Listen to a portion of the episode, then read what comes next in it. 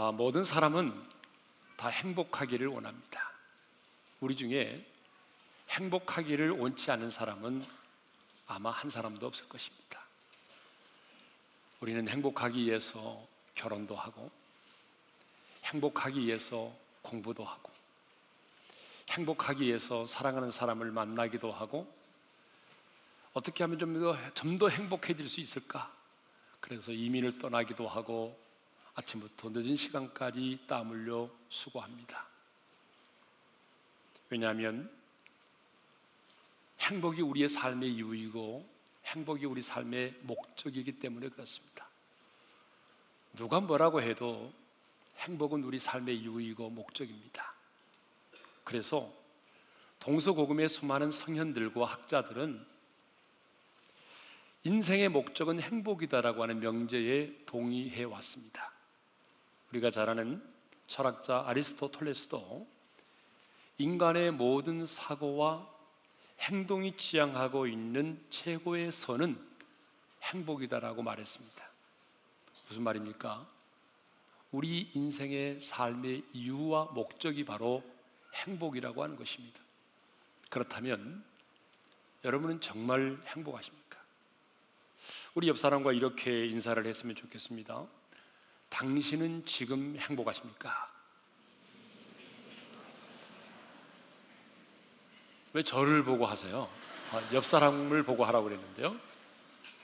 아, 다시 한번 옆 사람과 인사를 이렇게 합니다. 당신은 지금 행복하십니까? 시작. 아, 여기서 중요한 게 지금이라고 하는 말입니다. 사람들은 내가 예전에 다 행복했지 나도 나도 예전에 행복했어. 행복했던 때가 있었다고. 여러분 이 말은 누구든지 할 수 있어요. 또 지금은 내가 불행하지만 먼 훗날은 행복할 거야. 여러분 이 말은 누구나 할 수 있어요. 근데 당신은 지금 행복하십니까? 오늘 또 수많은 사람들이 이 행복이라고 하는 파랑새를 잡으려고 참 몸부림을 치고 있습니다. 근데 그렇게 몸부림을 치고 노력한 만큼 행복해졌느냐? 아니라는 거죠. 그렇게 행복이라고 하는 파랑새를 내가 잡기 위해서 노력을 했는데 노력한 만큼 행복해지지 않았다라고 하는 사실이죠.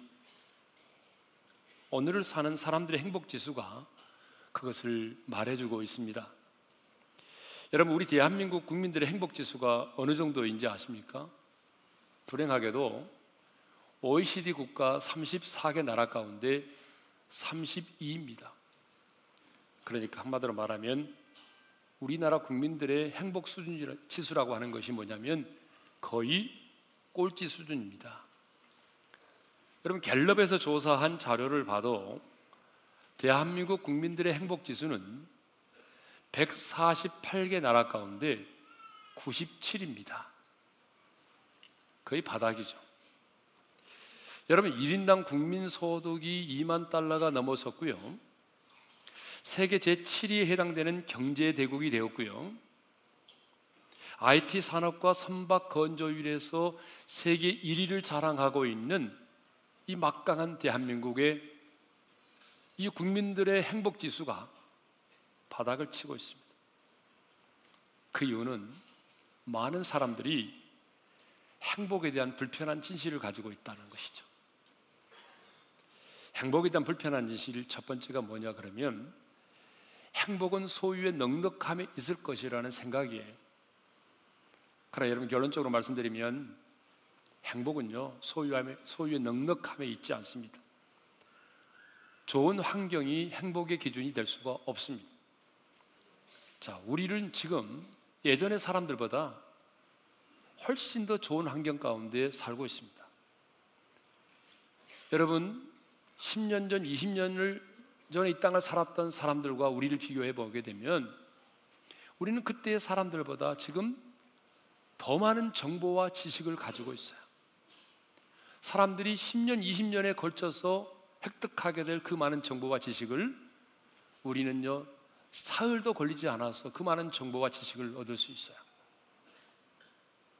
우리는 그때 그 사람들보다도 더 좋은 환경 가운데 살고 있습니다.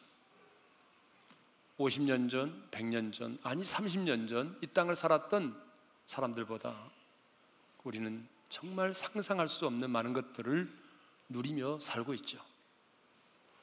실제로 우리는요, 예전에 왕들도 누리지 못하는 것을 지금 우리가 누리고 있어요. 우리가 존경하고 좋아하는 세종대왕. 여러분, 세종대왕이 오늘 우리처럼 비대에 앉아서 용변을 볼 수 있어요? 세종대왕이 오늘 우리들처럼 여러분 스마트폰으로 문자를 주고받고 영상을 볼 수 있었습니까? 그런데 지금 우리는 소파에 앉아서 예국에서 수입한 과일을 먹으면서 시원한 예컨 바람을 쐬면서 여러분 3D로 영화를 보고 있잖아요. 이렇게 우리가 많은 정보와 지식을 가지고 있음에도 불구하고 우리가 이전의 사람들보다 더 좋은 환경 가운데 살고 있음에도 불구하고 우리는 예전의 사람들보다 훨씬 더 행복하지 못하다는 사실입니다. 무슨 의미입니까? 여러분, 예전의 사람들은 골병에 들어서 죽는 일은 있었지만 오늘 우리들처럼 자살은 하지 않았습니다. 그런데 국민 소득 2천 달러에도 못 미치는 히말리아의 이 부탄이라고 하는 나라의 국민들은요, 97%가 나는 행복하다라고 말하고 있어. 국민 소득 2천 달러에 미치지 못하는 사람들은 행복하다라고 말하는데 국민 소득 2만 달러가 넘어선 우리 대한민국의 사람들은 불행하다고 생각을 하고 있다는 것이죠. 무슨 의미입니까? 경제적 가치가 행복의 척도가 되지 못한다는 것을 반증해 주는 거죠. 그럼에도 불구하고 많은 사람들은 소유의 넉넉함이 많은 지식과 정보와 그리고 더 좋은 문화와 환경이 우리에게 행복을 가져다 줄 것이라고 착각을 하고 있다는 것입니다. 그러나 여러분, 행복은 소유의 넉넉함에 있지 않습니다. 행복은 인기와 명성에 있지 않아요. 자, 부자 중에 부자인 사람들을 우리가 재벌이라고 말하죠. 오늘 우리 중에 재벌 있으면 손 들어보세요. 우리 교회는 재벌이 별로 없어요. 별로 없는 게 아니라 아예 없는 것 같아요. 네. 자, 부자 중에 부자라고 일컬어지는 재벌 100명, 100사람과 박사 학위를 가지고 있는 뛰어난 지식의 소유자 100사람, 이 200명의 사람들에게 물었어요. 당신은 지금 행복하십니까? 라고 물었더니 놀랍게도 여러분 87%가 아니요, 나는 행복하지 않습니다. 라고 대답했다는 것입니다. 그렇습니다, 여러분. 우리가 돈으로 좋은 집과 좋은 차와 또 요트는 살 수 있을지 몰라도 행복은 돈으로 살 수 있는 게 아닙니다. 여러분, 행복이라고 하는 것은 돈으로 살 수 있는 게 아니에요. 이렇게 여러분 재벌이 돈 많은 재벌이 행복하지 못하고 뛰어난 지성의 소유자들이 행복하지 못하다고 말한다면 여러분 누가 행복할 수 있겠어요? 우리가 잘 아는 독일이 낳은 시인 게테라고 하는 분이 있습니다. 그런 명문 가정에서 태어났어요. 공부도 열심히 잘해서요. 재상까지 올랐던 사람이죠. 작가로서의 명성도 가지고 있었던 사람입니다. 그는 그 시대 독일에서 가장 행복한 사람이라고 사람들로부터 평가를 받고 있었던 사람이에요. 그런 그가 세상을 떠나면서 이런 말을 했다고 합니다. 세상 사람들은 나를 행운아라고 부릅니다. 세상 사람들은 나를 불행을 모르는 사람이라고 생각합니다. 그러나 내 평생 행복한 날은 단 하루도 없었습니다. 당대에 가장 유명했던 사람, 권력과 명예를 다 가졌던 사람이 행복하지 못하다라고 말한다면 여러분 누가 행복할 수 있겠습니까? 마를린 몰로라는 여배우를 여러분 아시죠? 아마 10대는 몰라도 웬만한 사람은 다 알 거예요. 그런 당대의 세계에서 가장 유명하고 잘 나가는 배우였습니다. 그 배우가 이런 말을 했습니다. 나는 한 여성이 가질 수 있는 모든 것을 다 가졌습니다. 나는 젊고 아름답습니다. 나는 돈도 많습니다. 나는 매일 수백 통의 사랑의 편지를 받습니다. 나는 부족한 것이 없습니다. 그런데 웬일인지 공허하고 불행합니다. 뚜렷한 이유 없이 불행합니다. 내가 행복을 잡았다고 생각하는 그 순간에 행복은 바다의 모래처럼 새어나갔습니다. 이렇게 인생의 애로움과 고독을 이겨내지 못하던 그녀는 1962년 나의 인생은 파장하여 문을 닫는 해수욕장과 같다. 라고 하는 말을 남기면서 자기의 생명을 스스로 끊어버렸습니다. 여러분, 당대의 가장 인기 있는 여배우, 스타 중에 스타, 가장 예쁜 여자가 행복하지 않았다고 한다면 누가 행복할 수 있겠습니까? 행복에 대한 또 하나의 불편한 진실이 있습니다. 그것은 역설적인 얘기입니다. 그것은 행복이란 넉넉함이 아니라 인간의 부족함이 있다라고 말하는 사람들입니다. 많은 사람들은 행복을 소유의 넉넉함, 풍성함에서 찾고 있지만 행복은 풍족함, 넉넉함이 있는 것이 아니라 행복은 도리어 인간의 부족함에 있다라고 말하는 거죠. 대표적으로 어떤 사람이냐면 플라톤입니다. 플라톤은 역설적으로 인간의 행복의 기준은 부족함이 있다라고 말을 했어요. 첫째로 먹고 입고 살기에 조금은 부족한 듯한 재산. 별로 아멘 하는 분도 없잖아요. 우리는 지금 그건 아니잖아. 어? 두 번째로 모든 사람이 칭찬하기엔 약간 부족한 외모. 세 번째로 자신이 생각하는 것보다 절반밖에 인정받지 못하는 명예. 네 번째로 남과 겨루었을 때 한 사람에게는 이기고 두 사람에게는 질 정도의 체력. 다섯 번째, 연설을 했을 때 듣는 사람의 절반 정도만 박수를 보내는 말솜씨. 그러니까 플라톤이 제시한 행복의 조건 다섯 가지의 공동, 공통점이 뭐죠? 부족함입니다. 부족함. 플라톤은 행복의 조건을 넉넉함이나 완벽함이 아니라 부족함에서 찾고 있습니다. 여러분 어느 정도 일리는 있습니다. 그러나 플라톤이 말하고 있는 것처럼 여러분 부족함도 우리 행복의 기준이 될 수가 없어요. 재성을 가진 인간으로서 자신의 부족함을 행복의 기준으로 인정하며 살 수 있는 사람이 몇 사람이나 되겠습니까? 세 번째로 행복은 마음 먹기에 달려 있다라고 하는 것입니다. 사람들은 환경에서 행복을 찾으려고 하는데 행복은 주변에 환경이 있는 것이 아니라 내 마음에 있다라고 하는 거죠. 행복이라고 하는 파랑새는 저 멀리 있는 것이 아니라 바로 내 안에 내 곁에 있다라고 하는 거죠.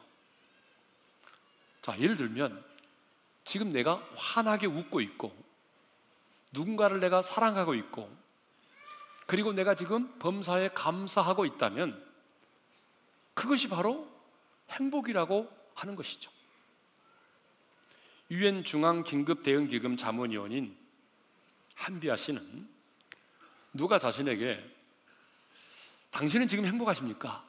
라고 물어온다면 자신은 망설이지 않고 yes라고 대답하겠다고 말했어요. 당신은 지금 행복하십니까? 라고 하는 질문에 예, 나는 지금 행복합니다라고 말할 수 있는 세 가지 이유를 이야기했는데요. 그 첫 번째 이유는 아침에 눈을 뜨면서 커피를 마시는 것입니다. 눈을 뜨자마자 밀크 커피를 딱 마시며 하루를 시작하는데 딱 아침에 일어나서 커피를 마시는 순간에 온몸이 따뜻해지고 잠이 번쩍 깨면서 자신의 몸이 활동 모드로 전환이 된다는 거예요. 이게 자신의 인생에 너무 행복하다. 두 번째, 저녁에 일기 쓰면서 와인 한 잔을 마시는 것. 잠자리에 들기 전에 좋아하는 음악을 틀어놓고 와인 한 잔을 딱 마시게 되면 몸과 마음의 긴장이 쫙 풀리면서 어, 오늘 하루도 잘 마무리했다고 하는 충만감으로 잠자리에 들게 된다는 거죠. 세 번째, 시를 읽는 것. 본인은 말이 굉장히 빠르기 때문에 발음을 정확하게 해야 된다는 결심으로 여고생 시절부터 매일 아침 큰 소리로 시를 또박또박 읽고 있다는 것입니다. 그러니까 아침에 모닝 커피 한 잔, 잠자기 전에 마시는 와인 한 잔, 그리고 시 한 편을 읽는 것이 자신의 인생에 있어서 그것이 바로 행복이라고 말을 했어요. 여러분, 행복이라고 하는 것 거창하고 화려한 건 아니죠. 한비아 씨의 말처럼 부드러운 커피의 향에서도 행복을 발견할 수 있고 한 줄기 바람의 싱그러운 감촉에서도 행복을 발견할 수 있고 또 우리 여자분들, 여자분들은 빗소리를 그렇게 좋아하더만요. 우리는 빗소리 가막 너무 빗소리가 치면 잠이 안 오는데 자매님들은 감성에 젖어서 아, 이 빗소리 예, 빗소리를 들으면서 행복해질 수 있겠죠. 여러분 정말 행복은 멀리 있지 않아요. 내 안에 있고 내 곁에 있습니다. 우리가 무심코 지나가는 것들 가운데 행복이 널려 있어요. 그러므로 생각이 중요하고 마음이 중요하죠. 그러나 행복이라고 하는 것은 내가 원한다고 해서 내가 바란다고 해서 내가 그렇게 생각한다고 해서 마음대로 주어지는 것이 아니라고 하는 거죠. 이런 행복은 한순간의 행복이 될 수는 있어도 여러분 영원한 행복은 될 수 없는 것입니다. 저는 개인적으로 한비아 씨를 참 존경합니다. 그래서 우리 교회 강사로 제가 두 번이나 세워서 우리 청소년들에게 도전을 갖게 했어요.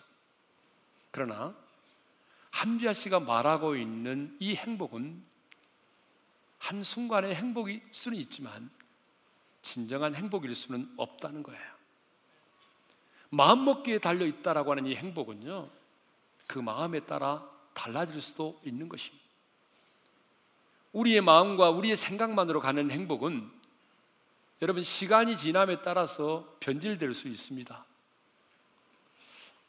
몇 년 전에 행복 전도사로 유명했던 스타 강사가 자살을 해서 여러분 온 국민을 충격에 빠지게 한 적이 있습니다. 그분은 저희 교회에 바로 이 자리에 와서 3월 이조 있을 때 강사로 오셔서 많은 사모님들에게 행복론을 강의하셨습니다. 뿐만 아니라 그분은 여러분 우리가 잘 아는 아침마당에 행복 전도사로 출연을 해서 얼마나 많은 사람들에게 위로와 용기를 심어주는지 모릅니다. 그분은 늘 이렇게 말했어요. 바로 이 자리에서도 제가 들었어요. 행복은 여러분 마음먹기에 달려 있습니다. 자신이 행복하다고 생각하면 그것이 바로 행복인 것입니다. 이렇게 말을 했어요. 그런데 자신은 자신에게 다가온 고통을 이겨내지 못하고 그만 자살을 시도하고 만 것입니다. 여러분, 마음먹기에 달려있는 행복은 한순간의 행복일 수는 있지만 진정한 행복일 수는 없는 것입니다. 사랑하는 성도 여러분, 소유의 넉넉함도 좋은 환경도 그리고 역설적으로 우리 인간의 어떤 부족함도 행복의 기준이 될 수 없는 것입니다. 더더욱 오늘 우리들이 말하고 있는 마음먹기에 달려 있다라고 하는 이 행복도 여러분 진정한 행복의 기준이 될 수가 없는 것입니다. 그렇다면 여러분 우리 인간은 결코 행복해질 수 없는 존재입니까? 우리는 계속해서 불행한 자로 이 땅을 살아야 하는 것입니까? 아닙니다. 하나님은 저와 여러분이 정말 행복한 자로 이 세상을 살기를 원하십니다. 하나님은 저와 여러분이 제약이 많고 유혹도 많고 고난과 시련과 환경이 떠날 날이 없는 이 세상이지만 저와 여러분이 가장 행복한 자로 이 땅을 살기를 원하십니다. 하나님은 가장 행복한 자로 살도록 하기 위해서 우리 인간을 지으셨어요. 그리고 우리를 부르셨어요. 하나님이 저와 여러분을 세상 가운데서 부르신 이유도 바로 행복한 자로 살아가도록 하기 위해서입니다. 여러분 오늘 본문을 보게 되면 하나님이 행복에 대한 말씀을 하고 계십니다. 모세를 통해서 이렇게 말씀하시죠. 우리 다 같이 읽겠습니다. 시작. 이스라엘이여 너는 행복한 사람이로다. 우리 큰 소리로 한번 읽겠습니다. 시작. 이스라엘이여 너는 행복한 사람이로다. 하나님은 지금 이스라엘 백성들을 향해서 뭐라고 말씀하십니까? 너는 행복한 사람이야. 그러면 여기서 이스라엘은 누구죠? 구원받은 언약의 백성 이스라엘 백성들을 말하는 거죠. 그건 좁은 의미의 얘기고 구속사적으로 넓은 의미에서 보게 되면 구원받은 백성들이니까 오늘 저와 여러분들을 향한 말씀입니다. 하나님은 구원받은 저와 여러분들을 향해서 오늘 이렇게 말씀하십니다. 사랑하는 아들아, 사랑하는 딸아, 너는 참 행복한 사람이로구나. 하나님이 행복하다고 말씀하세요. 하나님께서 이스라엘 백성들에게 지금 말씀하시잖아요. 이스라엘이요, 너는 행복한 사람이로다. 그런데 하나님이 이스라엘 백성들에게 너는 행복한 사람이다라고 말할 때 그러면 과연 그때 이스라엘 백성들은 행복한 상황과 환경 가운데 있었냐 그 말입니다. 하나님이 그렇게 말씀하실 때 성경을 보니까 이스라엘 백성들은 어디 있었냐면 40년 동안 광야를 맴돌고 있었습니다. 여러분 광야를 아십니까? 우리가 성지순례 가다 보게 되면 잠깐 한 30분 정도 광야를 체험하는 시간이 있어요. 제가 몇 년 전에 여러분 광야를 거닐다가 이 샌달이 녹아버리더라고요. 그래서 제가 사진을 찍어가지고 올린 적이 있었어요. 광야는요, 낮에는 그렇게 뜨겁습니다. 샌달의 끈이 녹아버릴 정도로 뜨거워요. 밤이 되면요, 사람이 어그러 죽을 정도의 추위가 몰아치는 곳이 광야입니다. 광야는요, 안정되게 머무를 수 있는 집이 없어요. 농사를 지을 수 있는 땅이 없어요. 길이 없어요. 지금 이스라엘 백성들이 광야에 있습니다. 그들은 가나안 땅에 들어가지 않았어요. 이제 요단강을 건너야 될 요단강을 건너서 가나안 땅에 들어가게 되면 또 수많은 전쟁을 감당을 해야 됩니다. 산적한 인생의 문제가 그들 앞에 있습니다. 그들에게는 발달된 문사를 문화도 없었고 강한 군사력도 가지고 있지 않았습니다. 물질적인 풍요함도 없었습니다. 인간의 시각으로 보게 되면 행복의 조건을 아무것도 가지고 있지 않은 것입니다. 그런데 하나님은 그들을 향해서 말씀하십니다.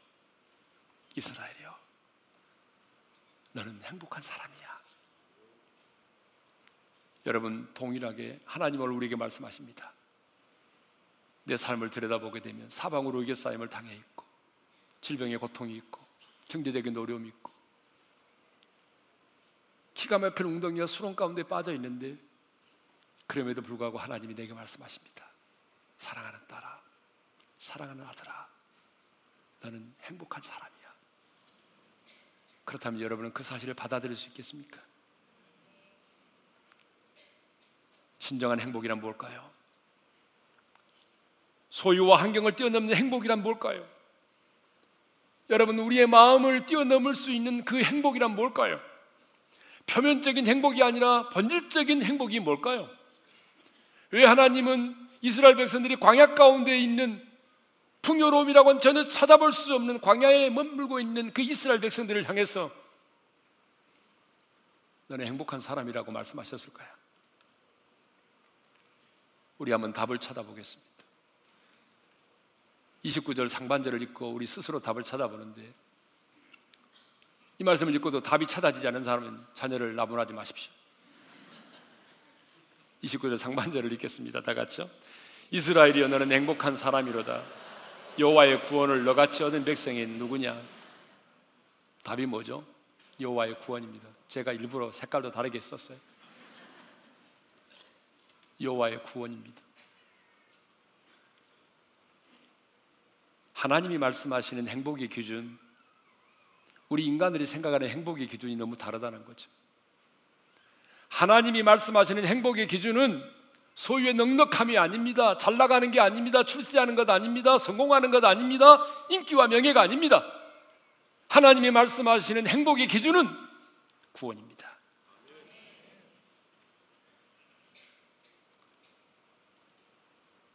하나님의 최고의 관심은요. 네가 구원을 받았느냐 그 말입니다. 교회를 얼마나 오래 다녔냐가 아니고 교회를 몇십 년 다녔느냐 그게 아니고요. 너 구원 받았냐? 너 구원 받았니? 여러분 하나님의 최고의 관심은 구원입니다. 저와 여러분을 향한 하나님의 최고의 관심은 오늘도 동일합니다. 너 구원 받았니?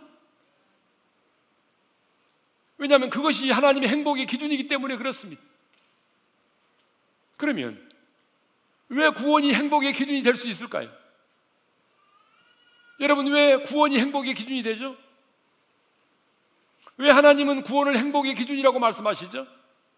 그것은 구원이라고 하는 것이 우리 인간의 본질적인 두 가지 문제를 해결해 주기 때문에 그렇습니다. 여러분 우리 인간에게는 이 땅에 태어난 우리 인간에게는 본질적으로 해결하지 않으면 안 되는 두 가지 문제가 있어요. 그것이 뭐냐? 죄와 죽음의 문제입니다.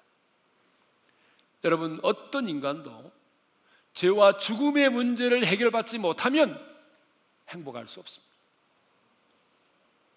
그러면 어떻게 하면 우리 인간이 이 죄와 죽음의 문제를 해결할 수 있을까요? 구원을 받으면 되는데 그럼 어떻게 하면 구원을 받을 수 있나요? 그것은 길이요 진리요 생명이 되신 예수 그리스도를 믿는 것입니다. 여러분 예수님은 하나님의 아들이십니다. 그런데 하나님의 아들이신 예수님이 인간의 몸을 입고 2000년 전에 이 땅 가운데 찾아오셨습니다. 여러분 예수님의 탄생은 역사에 있어서 가장 중심되는 사건입니다. 그래서 예수님의 탄생을 기점으로 해서 BC와 AD가 나뉘어진 것입니다. 그러면 예수님이 왜 오셨습니까? 바로 우리의 인간의 가장 근본적인 두 가지 문제, 죄와 죽음의 문제를 해결해서 우리를 구원하기 위해서 오셨습니다. 그런데 여러분 이 죄라고 하는 것, 죽음이라고 하는 문제는요, 죄와 죽음은 연결되어 있거든요. 이것은 그냥 사라지라고 해서 사라질 수 있는 문제가 아니에요. 하나님은 전능하신 하나님이지만 하나님은 공의로우신 분이기 때문에 당신의 공의가 만족되지 않고서는요, 여러분, 우리의 구원이 이루어질 수가 없어요. 그렇기 때문에 반드시 누군가가 내 죄값을 치러야만이 여러분, 그 죄가 용서를 받을 수 있고, 그리고 구원을 받을 수 있는 거예요. 근데 여러분, 죄값이 뭔지 아세요? 성경은 크게는 죽음이라고 말하죠. 죄값은 사망이다. 그러나 들여다보게 되면 죄값은 첫째는 수치와 부끄러움이고 두 번째로는 형벌이고 두 번, 세 번째는 죽음입니다. 죄는 부끄러운 겁니다. 그래서 아담과 하와가 죄 짓고 난 다음에 부끄러워서 여러분 나뭇잎으로 옷을 해 입었잖아요. 가렸잖아요. 숨었잖아요. 그러니까 우리 예수님도 우리의 죄값을 치르시려면 뭐 해야 되죠? 수치를 당해야 돼요. 부끄러움을 당해야 되죠. 그래서 우리 예수님의 빨가벗김을 당했잖아요. 그래서 우리 예수님이 정신적인 고통을 당했잖아요. 희롱을 당했잖아요. 그들이 예수님의 머리를 갈대로 내리치고 예수님의 뺨을 손등으로 손바닥으로 내리치고 얼굴에 침을 받고 옷을 제비 뽑아 나눠 가지고 조롱했어요. 두 번째로 죄값은 형벌입니다. 여러분 이 땅에서도 죄를 지면 형벌을 받잖아요. 우리 예수님이 형벌을 받으셨어요. 우리의 죄 때문에 주님이 대신 형벌을 받으신 거예요. 목마름의 고통을 당하셨어요. 여러분 지옥은 어떤 곳인지 아세요? 목마름의 고통이 있는 곳이죠. 주님은 그 짧은 시간에 우리가 지옥에서 받아야 될 목마름의 고통을 대신 받으셨어요. 우리의 손과 발로 지은 죄 때문에 두 손이 십자가에 못 박힘을 당하셨어요. 뼈가 깨어지고 이그러지는 고통을 당하셨어요. 뿐만 아니라 채찍에 맞아서 살점이 툭툭 떨어져 나가고 가시멜류관에 찔리고 한 방울의 피도 남김없이 다 쏟으셨어요. 그리고 마지막에 다 이루었도다고 말씀하셨어요. 그 말이 무슨 말이죠? 내가 너의 죄값을 다 지불했다 완불했다 그 말입니다. 주님은 십자가상에서 우리의 죄값을 완벽하게 지불하시고 죄값은 마지막에 사망이니까 죽으셨습니다. 근데 거기서 끝나지 않고 사망의 권세를 깨뜨리고 부활하셨어요. 그러므로 나를 위하여 십자가에 달려 죽으시고 부활하신 그 예수 그리스도를 믿으면 영접하면 죄와 사망의 법에서 해방이 되는 것입니다. 그 예수 그리스도를 믿으면 내가 구원을 받고 영생을 얻는 것입니다. 그런데 여러분, 내가 예수를 믿고 구원을 받기 위해서 여러분이 해야 될 일은 아무것도 없다는 것입니다. 우리 주님이 다 하셨습니다. 우리는 단지 마음의 문을 열고 그 주님께서 나를 위해서 행하신 일을 내가 인정하고 받아만 드리면 되는 것입니다. 그러므로 여러분 이 세상에서 예수 믿고 구원받는 것처럼 쉬운 게 없습니다. 가장 쉬운 게 있다면 예수 믿고 구원받는 것입니다. 왜냐하면 이것은 내가 해야 될 일이 아무것도 없으니까. 그 구원을 계시하신 이가 하나님 아버지시고 구원을 위하여 이 땅에 찾아오신 이가 예수 그리스도시고 그분이 내 죄값을 다 담당하셨고 부활하셨고 성령을 보내주셨고 나는 할 수 있는 게 있다면 오늘 전하는 이 복음을 듣고 아 그렇구나 하면서 내 마음의 문을 열고 예수 그리스도를 영접하기만 하면 되는 것입니다. 내가 할 수 있는 게 아무것도 없어요. 여러분 예수 믿고 구원 받는 일은 너무 쉬워요. 여러분 얼마나 쉬운 일인지 성경은 여러 가지로 설명하고 있는데 우선 하나만 먼저 설명하자면 여러분 이스라엘 백성들이 출애굽한 이스라엘 백성들이 광야에서 독사에게 물렸어요. 다 죽게 됐어요. 그런데 그때 하나님께서 모세를 통하여 큰 창대에다가 노뱀을 만들어서 이렇게 사람들로 하여금 보게 하라고 그랬잖아요. 여러분 독이 몸에 들어와서 몸이 퉁퉁 붓고 고통 가운데 죽어가는데 하나님이 내리신 지안이 뭐냐 그러면 저 창대에 달린 노뱀을 바라보라는 거죠. 그때에 사람들이 믿져봐야 본전이다. 한번 쳐다보자. 그런데 쳐다보고 안 쳐다보고의 문제였어요. 여러분 그것을 바라본 사람들은 구원을 받았다는 거 아닙니까? 그러나 아니 내가 지금 뱀에 물려 죽어가는데 저걸 쳐다본다고 구원을 받아? 어리석은 짓 하지 마라. 그리고 자기의 자존심 때문에 쳐다보지 않은 사람은 죽었어요. 여러분 얼마나 쉽습니까? 쳐다보면 구원받고 안 쳐다보면 죽고 이 정도예요 이 정도 그 장대는 십자가고요. 주님이 십자가상에서 여러분 사탄의 머리, 뱀의 머리를 깨뜨리실 것을 상징하는 거죠. 우리 예수님이 십자가 달려 죽으실 때에 한편 강도가 있었습니다. 여러분 강도니까 평생 못된 일만 했죠. 근데 이 친구도 얼마 전까지 예수님 욕했어요. 그런데 죽기 일보 직전에 피가 쫙 빠져나가면서 이제 정신이 몽롱해지고 죽기 바로 일보 직전에 마음에 감동이 생겼어요. 혹시 이 사람이 다른 사람처럼 달라. 왜냐하면 십자가 달려 죽으면서도 자기를 못 박는 자들을 용서해달라고 말하고 하는 짓을 보니까 이상해. 그래서 이렇게 말하죠. 당신의 나라에 들어갈 때 나를 좀 기억해 주세요. 그러니까 예수님이 이 싸가지 없는 놈. 너 그동안 세상에 죄만 짓다가 지금 이 순간에 구원받으려고 그래. 그렇게 말하지 않고 주님이 뭐라고 말씀하시냐면 네가 오늘 나와 함께 낙원에 있으리라. 너 죽으면 천국에서 나를 보게 된다. 그런 여러분 이 사람 진짜 이 사람은 누가 봐도 천국에 들어간 게 확신하잖아요. 교회를 다닌 적도 없어요. 여러분 이게 구원이에요. 인간의 행위로 만잡는 게 아니에요. 그러니까 예수를 믿는다는 것은 세상에서 가장 쉬운 일이에요. 그럼 뭐가 어렵냐? 내가 예수를 믿고 구원을 받아서 하나님의 자녀로 살아간다는 게 힘들지. 여러분 예수 믿고 구원받는 것은 너무 쉬운 거예요. 그러니까 예수 믿는다는 게 뭐냐면 간단합니다. 내가 죄인이라는 사실을 인정하고 예수님이 나의 죄 때문에 십자가에 달려 죽으시고 부활하셨다는 사실을 내가 인정하고 입으로 시인하는 거예요. 입으로 시인하는 것. 자, 여러분 보세요. 로마서 10장 9절입니다. 다 같이 시작. 네가 만일 내 입으로 예수를 주로 시인하며 또 하나님께서 그를 죽은 자 가운데서 살리신 것을 내 마음에 믿으면 구원을 받으리라. 여러분 잘 보세요. 그 말씀 보게 되면 뭐가 먼저냐면 입으로 예수를 주로 시인하는 것이 우선입니다. 그러면 마음에 믿어진다는 거죠. 자, 그러면 10절 읽겠습니다. 고당 9절 다 같이 시작. 사람이 마음으로 믿어 의에 이르고 입으로 시인하여 구원에 이르느니라. 순서가 이렇게 되어 있습니다. 내가 예수를 입으로 주로 시인하면 마음에 믿어지게 되고 마음에 믿어지게 되면 입으로 신하게 돼 있다. 그러니까 여러분 여러분이 구원을 받기 위해서 무언가를 하는 게 아니에요. 나는 죄인입니다. 나는 죄인입니다. 나는 예수님이 필요합니다.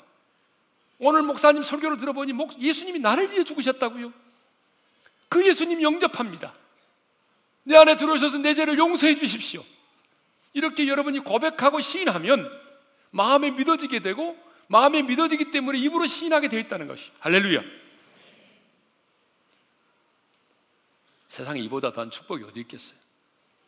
예수를 믿으면 죄와 죽음의 문제를 해결받기 때문에 주님께서 오늘 구원받은 저와 여러분들 향해서 말씀하시는 것입니다. 사랑하는 아들과 사랑하는 딸아, 나는 참 행복한 사람이야. 너같이 구원 얻은 사람이 누구냐? 너같이 구원 얻은 사람이 누구냐? 그러므로 오늘 이 순간 여러분이 마음의 문을 열고 예수님을 영접할 수 있기를 바랍니다. 오늘 예수를 믿으면 바로 이 순간입니다. 예수님 안에 있는 생명을 갖게 됩니다. 부모를 통해서 물려받은 생명 위에 예수님 안에 있는 죄와는 무관하고 죽음을 이긴 그 부활의 생명이 내 안에 들어와서 그 생명으로 내가 다시 태어나게 되는 것입니다. 바로 오늘 바로 이 순간 여러분이 예수를 영접하는 이 순간입니다. 바로 이 순간에 여러분들이 이름이 하나님 나라의 생명책에 기록이 되는 것입니다. 그리고 오늘 이 순간에 여러분의 신분이 바뀌어지면서 하나님을 아빠라 아버지라 부를 수 있게 되는 것이고 하나님 아버지의 도우심과 보호하심 가운데 살아가게 되는 것입니다. 그리고 인생의 마지막 날, 내 영혼이 육체의 장막을 벗고 이 땅을 떠나는 내 인생의 마지막 날에 천사가 내 육체 속에서 영혼이 딱 빠져나올 때 내 영혼을 받들어서 천국으로 인도를 하는 것입니다. 미국의 심리학자이며 통계 여론 조사법의 창시자인 조지 갤럽이 어떤 사람이 가장 행복한가라고 하는 여론 조사를 했는데 놀랍게도요, 가장 많은 사람이 이렇게 대답을 했습니다. 생생한 하나님에 대한 체험을 경험한 자가 가장 행복하다라고 대답을 했다는 것입니다. 여러분, 맞습니다. 생생하게 하나님을 경험한 자들이 가장 행복하다라고 답을 하더라는 거예요. 그러니까 여러분 이 세상에서 가장 행복한 자로 살아가는 사람이 누구냐면 하나님을 인격적으로 만난 사람입니다. 할렐루야. 하나님에 대한 간증이 많은 사람, 하나님을 생생하게 살면서 경험하며 살아가는 사람, 하나님의 음성을 들으며 살아가는 사람, 여러분 이 사람이 가장 행복한 자라는 거예요. 그러면 가장 불행한 사람이라고 대답한 사람이 누군지 아세요? 밤낮 술집에서 보내는 사람. 여러분, 이 사람은요, 가장 불행한 사람이에요. 이게 우리나라는 참 희한한 나라예요. 제가 한 30여 개국을 다녀봤는데요. 우리나라처럼 밤문화가 발달된 나라가 없어요. 밤에 출근하는 사람이 얼마나 많은지 몰라. 예? 여러분, 외국에 나가 보면요. 직장에서 퇴근하면 다 집으로 오잖아요. 근데 왜 우리나라 사람들은 집으로 안 오죠? 아니, 퇴근하면 왜 다른 데로 가요? 왜 2차를 가고 3차를 가고 왜 새벽 4시에 들어오냐 그 말이에요. 여러분, 우리나라처럼 대리운전 광고가 많은 나라는 없어요. 쭉쭉 하면서 뭐 하잖아요. 얼마나 대리운전을 하는 사람들이 요구하는 사람이 많으면 광고하면 대리운전, 대리운전. 이것은 무슨 말이냐면 밤에 그렇게 술을 잡수시는 사람이 많다는 거 아니에요. 예? 저는 목회를 하면서요. 정말 우리 성도들로부터 듣고 싶은 얘기가 있어요. 목사님 멋져요. 목사님 은혜 받아서 이런 말은 다 빈말이죠. 뭐 그런 말은 그러면 저한테 나쁘다고 말하겠어요? 그런 말은 다 의례적으로 하는 얘기고요. 진짜 제가 듣고 싶은 얘기는 언제나 이런 말입니다. 목사님, 저 예수님 때문에 너무 행복해요. 여러분 이 말은 진심이거든요. 내 인생이 지금 힘들고 어렵지만 고난이 겹쳐왔지만 그럼에도 불구하고 주님이 나를 구원해 주셨다는 그 사실 한 가지만으로도 주님이 나와 함께 계신다는 그 한 가지 사실만으로도 내가 하나님의 자녀라는 그 한 가지 사실만으로도 나는 행복해요. 주님 때문에. 여러분, 이렇게 말하는 사람 이 사람이 진짜 신자입니다. 저는 우리 모두가 그렇게 되기를 바랍니다. 하나님은 저와 여러분이 예수 믿고 구원받음으로 지금 가장 행복한 사람이 되기를 원하십니다. 근데 사람들은요, 아까도 얘기했지만, 오늘은 내가 불행하지만, 내일은 행복해질 거야. 이런 막연한 기대감을 가지고 있어요. 그러나, 오늘 행복하지 못한 사람은 내일 또 행복할 수 없는 것입니다. 행복에는 내일이 존재하지 않습니다. 행복은 오직 현재만 있을 뿐입니다. 어떤 분이 저한테 유머를 보내줬는데요. 인생에서 가장 중요한 세 가지 금이 있대요. 금. 여러분이 좋아하는 금. 그런데 인생에 있어서 중요한 세 가지 금이 있는데 첫 번째가 현금. 현금이고 두 번째는 소금이죠. 여러분 소금이 없으면 우리가 어떻게 맛을 내겠어요? 세 번째가 지금입니다. 지금. 지금. 누군가를 사랑하는 것도 지금이어야 합니다. 누군가를 용서하는 것도 지금 해야 합니다. 하나님 예배하는 것도 지금 해야 합니다. 온전한 11조를 드리는 것도 지금 해야 합니다. 여러분, 예수를 믿는 것도 바로 지금이어야 하는 것입니다. 내일은 나의 시간이 아닙니다. 주님은 지금 여러분의 마음의 문을 두드리고 계십니다. 이제 여러분의 마음의 문을 활짝 여십시오. 마음의 문을 여는 것은 내 몫입니다. 하나님 해주지 않아요. 그리고 예수님을 여러분의 마음에 받아들이십시오. 주님은 지금 여러분의 마음의 문을 두드리십니다. 여러분이 마음의 문을 여시고 주님을 받아들이십시오. 입술을 열어서 예수 그리스도를 시인하고 받아들이십시오. 그러면 정말 놀라운 일이 생겨납니다. 여러분의 인생 가운데 최고의 기적이 일어나는 것입니다.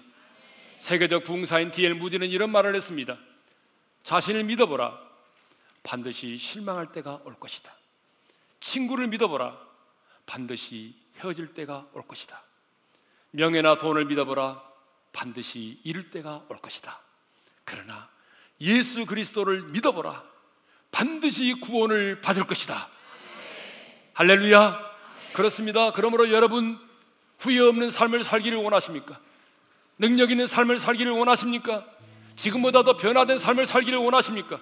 지금보다 더 행복한 사람으로 살기를 원하십니까? 그렇다면 지금 여러분의 마음의 문을 여시고 예수님을 영접하십시오. 새로운 피조물이 될 것입니다. 여러분의 이름이 하나님 나라 생명책에 기록이 될 것입니다. 여러분 하나님이 여러분의 아빠가 되어 주시고 우리는 그분의 자녀가 될 것입니다. 여러분은 가장 행복한 사람이 될 것입니다. 우리 찬양하십시다. 주님 한 분밖에는 나는 사람 없어요. 나는 행복해요. 그 이유가 뭐예요? 제사함 받았으니 우리 찬양하십시다. 주님 한 분밖에는 아는 사람 없어요 가슴 깊이 숨어 있는 주를 사랑하는 분밖에는 기억하지 못해요.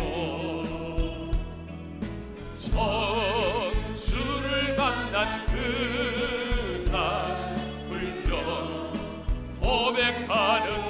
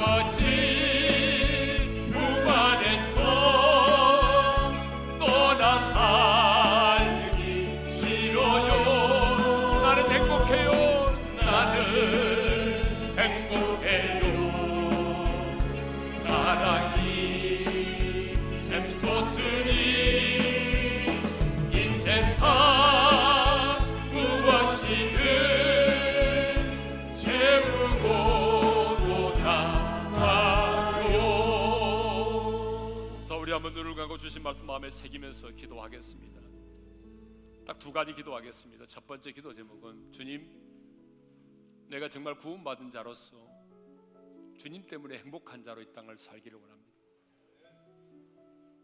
하나님은 그들이 광야를 거닐고 있고 정말 어려운 상황 가운데 있고 앞으로 해야 될 일들이 산적해 있지만 말씀하셨어요. 이스라엘이여 너는 행복한 사람이로다. 너같이 구원 얻은 사람이 누구냐? 네가 구원받았다는 한 가지 사실 때문에 너는 행복한 사람이라는 거죠. 그러므로 하나님의 사람은 구원을 받았다는 그 한 가지 사실만으로도 행복한 자예요. 그리고 행복한 자로 살아야 돼요. 하나님은 저와 여러분이 그렇게 행복한 자로 살기를 원하십니다. 하나님, 나 예수님 때문에 행복한 자로 살고 싶어요. 어떤 상황과 어떤 역경과 고난 가운데서도 고난의 매임을 당하지 않고 예수님 때문에 행복한 자로 이 땅을 살아가게 도와주십시오. 첫 번째 기도 제목이고 두 번째 기도 제목은 오늘 우리 중에 초청받아 오신 분들이 마음의 문을 열고 예수님을 영접해서 오늘 이 시간 새로운 피조물이 되고 하나님의 자녀가 되고 구원받아 행복한 자가 되기를 위해서 기도하십시다. 이 두 가지 기도 제목을 가지고 우리 주여 한번 외치고 간절히 기도하십시다.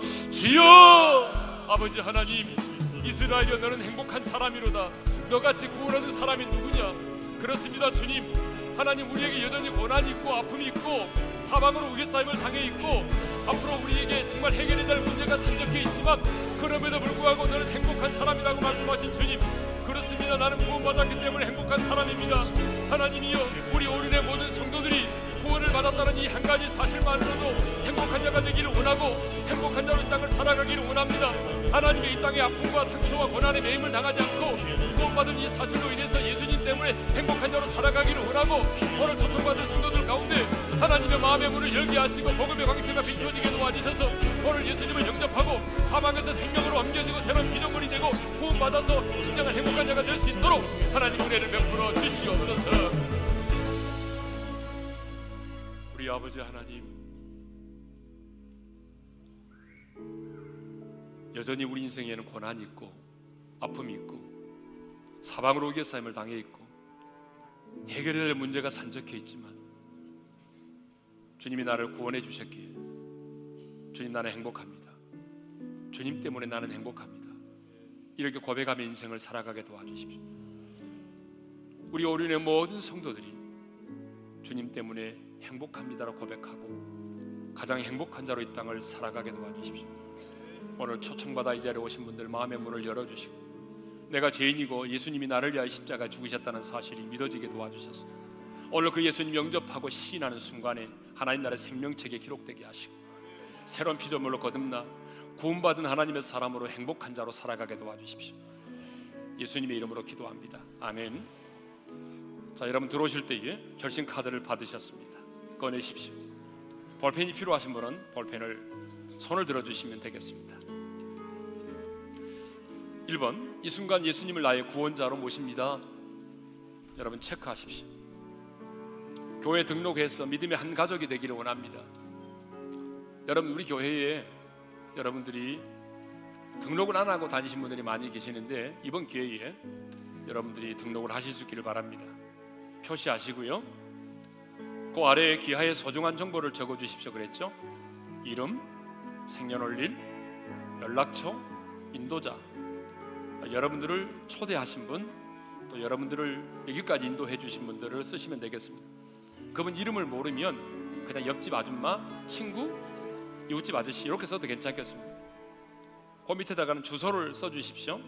자, 여러분의 소중한 정보는 유출되지 않도록 저희들이 잘 관리하겠습니다. 다시 한번요. 이름, 생년월일, 연락처, 인도자, 주소. 자 쓰신 분들은요 옆으로 이렇게 토스를 해주십시오. 옆으로 내주시면은 우리 안내원들이 그걸 해수하도록 하겠습니다. 아, 정말 예수를 믿음으로 하나밖에 없는 생명 한 번뿐인 인생인데 예수를 믿음으로 우리 함께 행복한 자로 이 땅을 살았으면 좋겠습니다. 자 여러분 다 내주시고요. 자, 내주셨으면 제가 오늘 축도함으로 예배를 마치도록 하겠습니다. 이제는 우리 주 예수 그리스도의 은혜와 하나님 아버지의 영원한 그 사랑하심과 성령님의 감동하심과 교통하심과 축복하심이 오늘 예수를 믿고 구원을 받아 가장 행복한 자로 이 땅을 살기를 원하는 모든 분들 위해 이제로부터 영원토록 함께 하시기를 축원하옵나이다. 아멘.